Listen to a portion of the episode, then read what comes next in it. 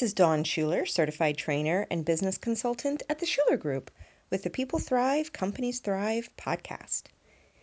In the last episode, I talked about six ways to deliver excellent customer service, especially when a customer is calling in because there's a problem.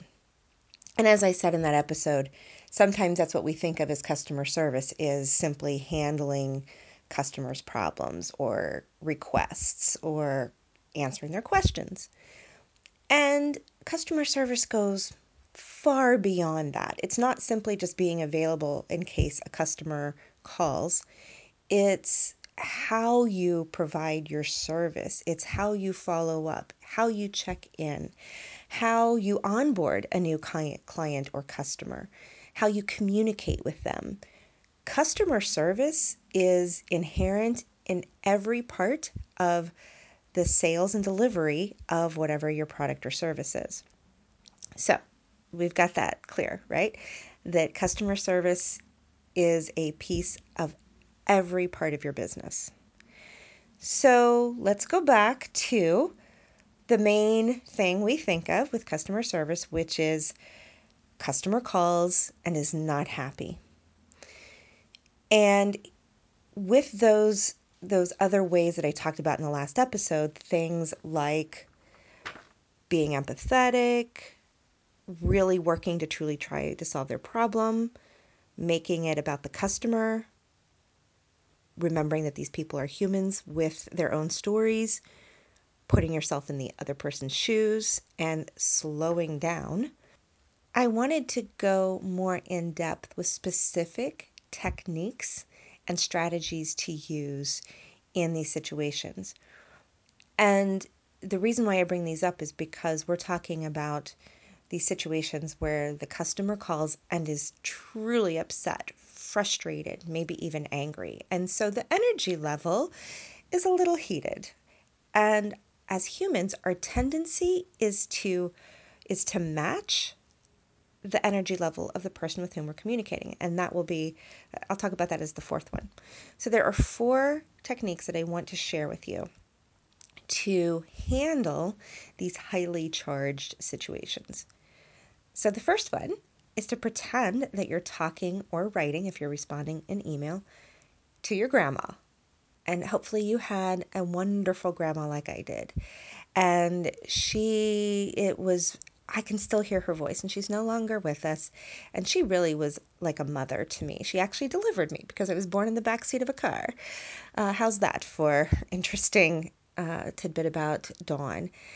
Anyway, she's obviously a very special person. even though she's gone, she's still a very special person in my life. And, you know, you knew she was angry, like really angry, if she used the word damn. And um, that was like, uh oh, grandma's mad because she just said damn it. Um, so that was, she was that kind of grandma, right? So if our natural human response is to match the level of energy, and so if someone's angry, we tend to be defensive. If someone's frustrated or irritated, we also tend to be defensive. Um, if if they're sad, bringing in one of those six ways from the previous episode, be empathetic, we can get honestly a little too lost in that empathy. So we actually have to balance that. And so then our responses are coming from that place of defensiveness or justification or reactive mode. And so slowing down, that was one of the strategies from last time, then thinking how you'd respond if you were talking to your grandma. So, you know, your your grandma, uh, if you think about, she comes from a time somewhat past when things were different, people communicated differently. And so you may need to slow down and you may need to make your language a little more neutral or even or not as much colloquialisms and nicer, honestly, nicer. So you think about how you would say something to your grandma. There's also that idea of, of respect, respect for your elders. and we all actually deserve that respect, but sometimes it can be easier using that avatar of of your grandma uh, to to bring in that that level of elderly respect that again we all deserve. The second method I want to share with you is something I created eons ago when I was teaching writing in, in various settings. And I call it the PNP method. And it stands for positive, neutral or negative, positive. And so you start out with something positive because that sets the tone. And so that might be something like, I hope you're having a great day. I hope it's beautiful weather where you are. I'm happy to be able to help you. So all of those are very positive and they set the tone. The this is something to remember just in communication in general is whatever you start out with sets the tone. So what is the tone that you want to set? Is it to be a problem solver?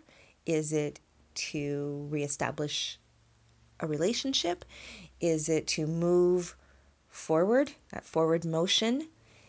Whatever it is, be aware of the purpose and then what's the tone you need in order to fulfill that purpose.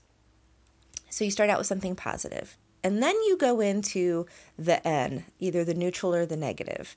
Here's the problem, here's the situation, whatever that might be. And then you end with a second positive, the P, PNP. And this is where I'm looking forward to continuing this conversation, or I am looking forward to helping you solve this issue, whatever it might be. PNP. Now, of course, we also train and coach on communicating with people according to their values and their personality styles. And that is absolutely true. If someone is a very high action, they want you to get to the point right away. So your your P in in the PNP method might be rather short for an action. You still want to include that because otherwise it can look really brusque and short where it's just the N, that neutral, that negative, and it can just sound, you know, just so cold. And you never want to do that. So the PNP method, whether this is in person and face to face, on the phone, or an email. My funny story about that is my older daughter was away at college and she texted me and it's this has been a few years ago so I can't quite remember all of it but the first one was the first part of the text was this very long text. I hope you're having a great day and that you're enjoying your morning. And then it was whatever she was really texting me about. She needed something right? I just don't remember exactly what it was she needed. And and then the the the second P, the second positive, was something like, you know, looking forward to to hearing from you and talking with you, and I love you and I miss you, mommy, something like that. And then immediately after, she sent a second text saying, "Don't you love how I use the PNP method?" Um, and so I, I actually really love that because it was it was like yes, it's obvious what she's doing and she wants something, but I appreciated the acknowledgement that yes, I knew I was being manipulated, and she knew she was trying to manipulate me. It was awesome. The PNP method is not a manipulative tool, it is a communication tool, just to be clear. The third method is the S stop method, and it's from Scott Ginsberg, relational expert at hellomynameisscott.com. And he's got an interesting story, so you might just want to check that out. Uh, but anyway, this is the method he came up with. And what, so I'll go through what the SSTOP stands for. So the first S is for surprise. And this is where you kind of go, really? And this is, I will say, this is probably the one part of the method, his particular method, that I'm somewhat ambivalent about. Because if somebody is really hot and bothered about a problem, the last thing he wants to hear is really? And his answer could be like, yeah, didn't I just expletive, expletive, expletive say that? So sometimes I leave that first S out. The second S stands for sorry. I'm sorry to hear that. And you could add this is my add to this. You could add a thank you, as in, I'm sorry to hear that and thank you for letting us know. The T stands for that's, and this is where you bring in some empathy, where you might say that's awful, horrible, or whatever it is you want to say. This shows empathy and that you are on the customer side, which brings in those two things, two of the six things I mentioned in the last episode, which is make it customer centric and show some empathy. The O stands for offering.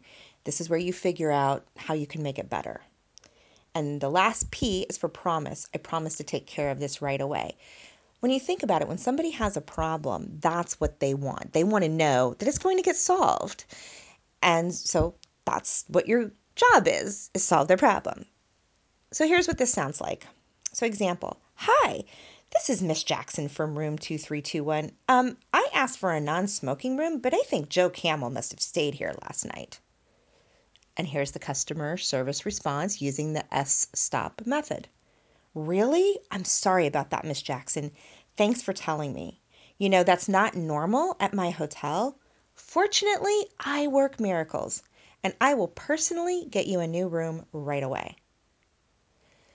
He showed empathy. He fixed the problem, all with a great attitude, great service. All right, and then the last method that I want to share with you is what I mentioned at the beginning, which is whatever you do, do not escalate.